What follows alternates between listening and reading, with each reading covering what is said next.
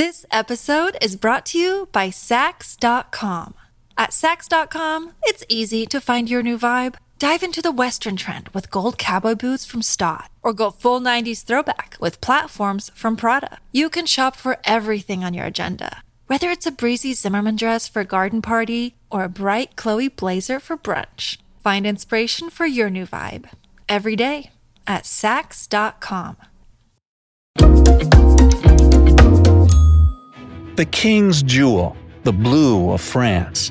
These are some nicknames for the most mysterious and seemingly dangerous gem in history. The selected few who were lucky enough to possess the famous Hope Diamond died horrific deaths. But in the beginning, nobody could foresee the trouble. The gemstone, which is now called the Hope Diamond, was formed deep within the Earth more than 1 billion years ago. According to Karl Shuker, British cryptozoologist and author of the book The Unexplained, the diamond was originally used as one of the decorations of an Indian temple idol. But one day, a Hindu priest decided it was far too beautiful and valuable to leave there and plucked it out.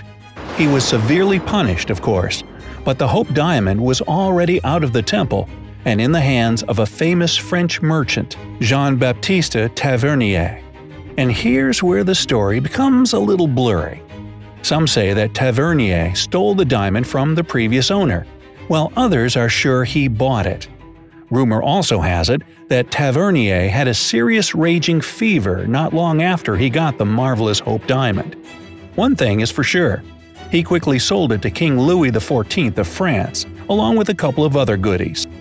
King Louis XIV decided to change the famous diamond a bit and asked his jeweler to make it triangular and set it in gold. After two years of work, the Hope Diamond was ready. The king usually wore it on his neck for ceremonial occasions. The diamond quickly caught everyone's attention and got nicknamed the Blue Diamond of the Crown and French Blue. However, the Hope Diamond curse got to King Louis XIV as well. He died suffering of gangrene. Moreover, all but one of his children didn't make it past their childhood, though it wasn't that uncommon those days. The king's successor, King Louis XV, ordered the court jeweler to reset the diamond once again for the Order of the Golden Fleece. Then came Louis XVI, who, according to some sources, often let his wife, Marie Antoinette, wear the This episode is brought to you by Saks.com. At Saks.com, it's easy to find your new vibe. Dive into the Western trend with gold cowboy boots from Staud, or go full 90s throwback with platforms from Prada. You can shop for everything on your agenda, whether it's a breezy Zimmermann dress for a garden party or a bright Chloe blazer for brunch. Find inspiration for your new vibe every day at Saks.com. beautiful gem. Well, we all know how that went, don't we? Both Louis XVI and Marie Antoinette were executed by guillotine during the French Revolution. Ow! The Hope Diamond was stolen from the royal storehouse shortly thereafter. A couple of years passed, and the diamond was suddenly discovered in England. Well, how did it get there? Several sources confirm that it was actually owned by King George IV of the United Kingdom. Maybe it's just a coincidence, but this king's life story wasn't that happy either. He decreased the prestige of the monarchy and was one of the most unpopular rulers in the history of the UK. Eventually, his unhealthy lifestyle made him extremely obese and almost completely blind from cataracts.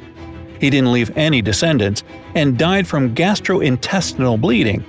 George IV also left enormous debts.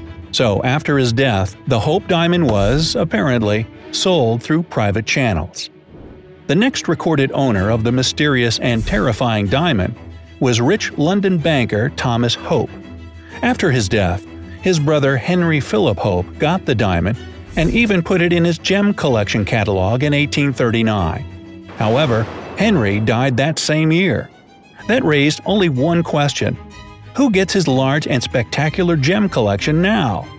Henry's nephews, Thomas's sons, and his wife spent 10 years in court battling for their rights to own the collection, but in the end, it got split up. The happy owner was Henry's oldest nephew, Henry Thomas Hope. Surprisingly, the diamond stayed in the family for many years, hence its most commonly used name. But in 1902, it was sold once again to a London jewel merchant. After that, the Hope Diamond changed owners many times. One of them was the last Turkish Sultan, Abdul Hamid II. Shortly after he bought the diamond, his life was completely changed by the military revolution of the Young Turks. He was deported and spent his last days in captivity. After this tragic story, the Hope Diamond was bought by none other than Pierre Cartier. He reset the diamond and sold it to the McLean family. If only they knew what was going to happen next. At first, everything was perfectly fine. Evelyn Walsh McLean absolutely adored the Hope Diamond and wore it almost every single day. Sometimes she even put it in her dog's collar and allowed it to wear it as long as it was in the apartment. But the happiness didn't last long. First, Evelyn's mother in law died. Then her nine year old son was in a car accident and didn't make it. This broke her and her husband so much that he actually left for another woman and later died in a mental hospital. At the same time, their family business, the McLean family owned the famous Washington Post, by the way, went bankrupt. But the misfortunes didn't stop there. Evelyn's daughter passed away when she was just 25. Nonetheless, Evelyn didn't believe in the Hope Diamond curse, and the jewel was still kept in the family. Then Evelyn died, and as the family was carrying huge debts, the rest of her children had to sell the diamond to improve their financial situation. Hmm, doesn't say here what finally happened to the dog. Undaunted by rumors of the curse, famous American jeweler Harry Winston was the next to buy the diamond. So, for the next 10 years or so, the Hope Diamond was the hot new thing at many exhibits and charity events held by Harry Winston Incorporated. However, it didn't stay in the company for long. Harry Winston decided to donate the diamond to the Smithsonian Institute's National Museum of Natural History. And believe it or not, it's still there to this day. Now the Hope Diamond weighs a bit over 45 carats, still has its deep greenish blue color, and even produces a dangerous red glow if you decide to expose it to shortwave ultraviolet light. Why would you do that? I don't know. Needless to say, it's still worth a crazy amount of money. So, if you want to see this legendary gem with your own two eyes, the museum is always open for visitors. Despite the diamond's rich history, there are still heated debates as to whether it's actually cursed or not. Some people are sure that all the legends about the jewel's cursed origins were simply created to boost its popularity. I mean, the sales for the Hope Diamond were always pretty high. Others say that the diamond wasn't originally stolen from India at all. Someone just bought it from there.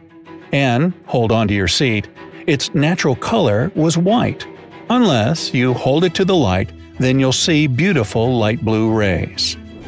In 1911, the New York Times came out with a whole list of the diamond's supposed victims. The list consisted of about 14 people who died tragic deaths not long after possessing or even holding the Hope Diamond.